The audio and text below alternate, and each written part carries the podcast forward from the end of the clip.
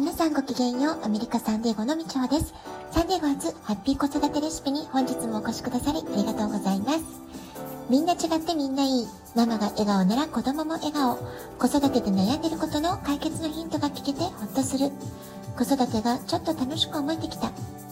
聞いてくださっているあなたが少しでもそんな気持ちになってくれたら嬉しいなと思いながら毎日配信をしております。アメリカは昨日9月28日がナショナルサンズデーという日だったそうなんですね。26日がドーターズデーだとか、いろんな日があるんですね。えー、私はね、これまで全然そういうのがあるって知らなかったんですけれども、お友達の何人かが、えー、Facebook にね、ねナショナルサンズデーということでね、息子さんの写真をポストしていたので、それで、えー、知ることができました。で我が家は息子が、えー、大学キャンパスで生活を始めて早2週間経ちました今週から本格的に授業も始まって、えー、きっと忙しくなるだろうから、えー、ずっとね音信不通になっちゃうんだろうなって思ってたんですけれども意外にも昨日ですね授業が1コマしかないからちょっと済ませたい用があるんだってことで、え急遽ねちょっと車が使いたいので迎えに来てほしいそういう連絡が入りました。まあ、おかげでね今週も思いがけなく息子とランチに行くことができ久しぶりに回転寿司のくら寿司。このねくら寿司もサンデーゴにあるんですね。ありがたいことに、えー、なのでね久しぶりの回転寿司を楽しんできました。え大学での寮生活のリズムかなりね慣れてきたんじゃないかなと思いますけれどもただそうは言ってもね、えー、生まれてから18年間、えー、ずっとね自分の部屋がある、えー、一人っ子でしたし自分の部屋というものが確保された状態でずっと大きくなってきたわけですからルームメイトとずっとね、えー、時間を一緒に過ごすっていうのは、まあ、いくら仲良しのお友達であっても多少なりともね気を使うんじゃないのかなと思ったりもしています。で昨日も Amazon で荷物が届いたので何かなと思ったら、えー、何を注文したの？またテクノロジー関係の、えーツールなの？って聞いたんですね。そしたらアイマスクだっていうのであなんでかなってあの眠れないのかなってちょっとね心配になったんですね。でそしたらいや別にねそんなことはないんだけれども、えー、友達より早く寝たいなって思ってた時、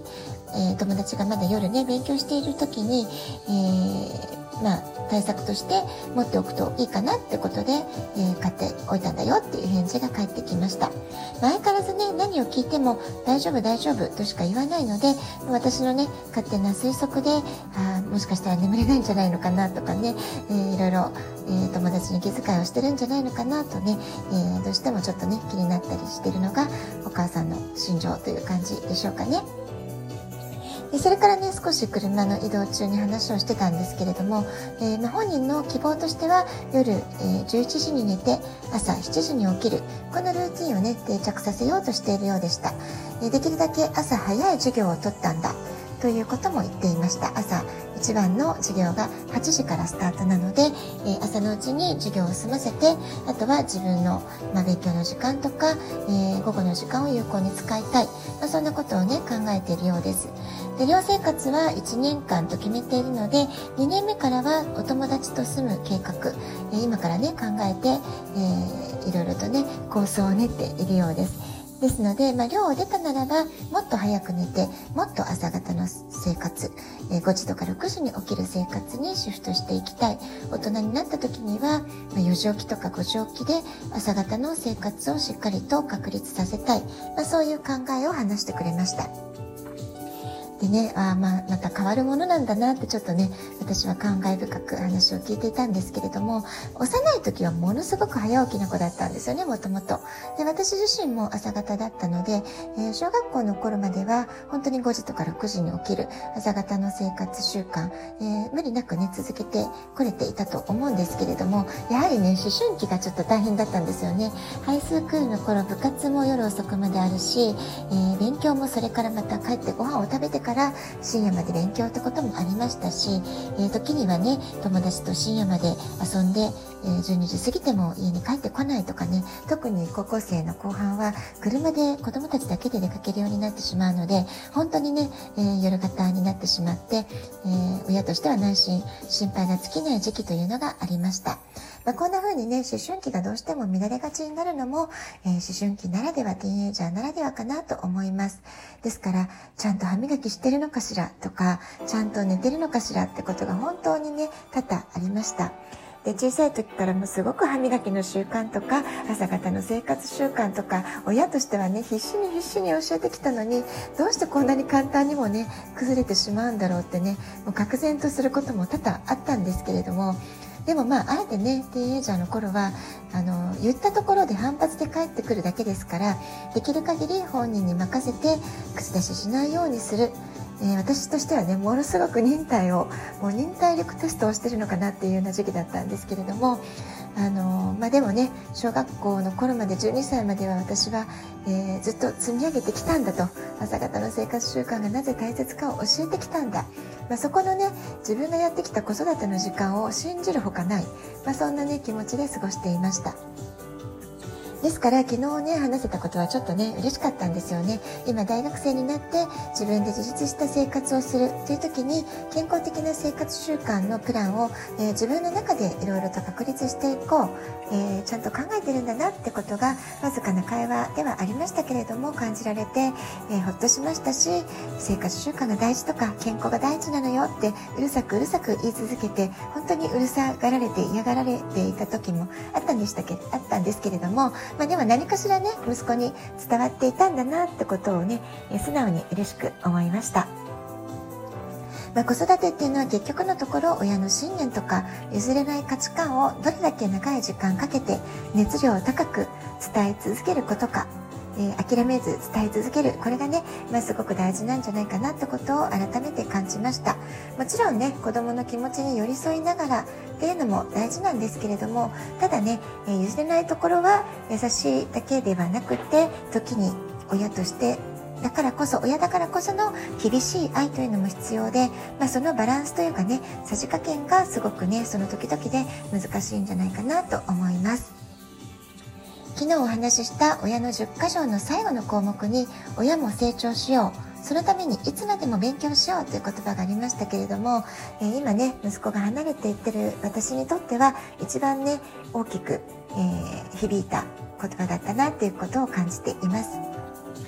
アメリカではね18歳から大人ってことで社会も認めるんですけれども、まあ、とは言っても高校生の間はまだ本人もね背伸びしている感じだしまあまあちょっとあの生きがってるけどあ可愛いわねっていうふうにね親も思ってたんですよね。で大学生になって親元を離れてから本格的に大人としての成長のスタートが始まるんだなって思います。つまり親離れ子離れがより一層進んでいくプロセスの中で、まあ、子供もそして私たち親もまた一段と成長しなくてはいけない時期、まあ、そんなことを感じています。そしてねこのプロセスは思春期反抗期あたりから少しずつ緩やかに始まっていた流れ。それがね今加速度的に進んでいるそんな気もします。で私は自分が18歳で福岡から大学のえー、あ東京の大学へね進学したっていうことをき、えー、機に親離れをしましたので、えー、息子にも絶対に親元を出てほしいと思っていました。ですから幼い時から、まあ、ゴールは18歳というふうにね、え自分の中では決めて子育てをしてきたところがありました。逆にね、え時間を限るからこそこの18年思い切り楽しみ尽くそうそんな決意を持っていました。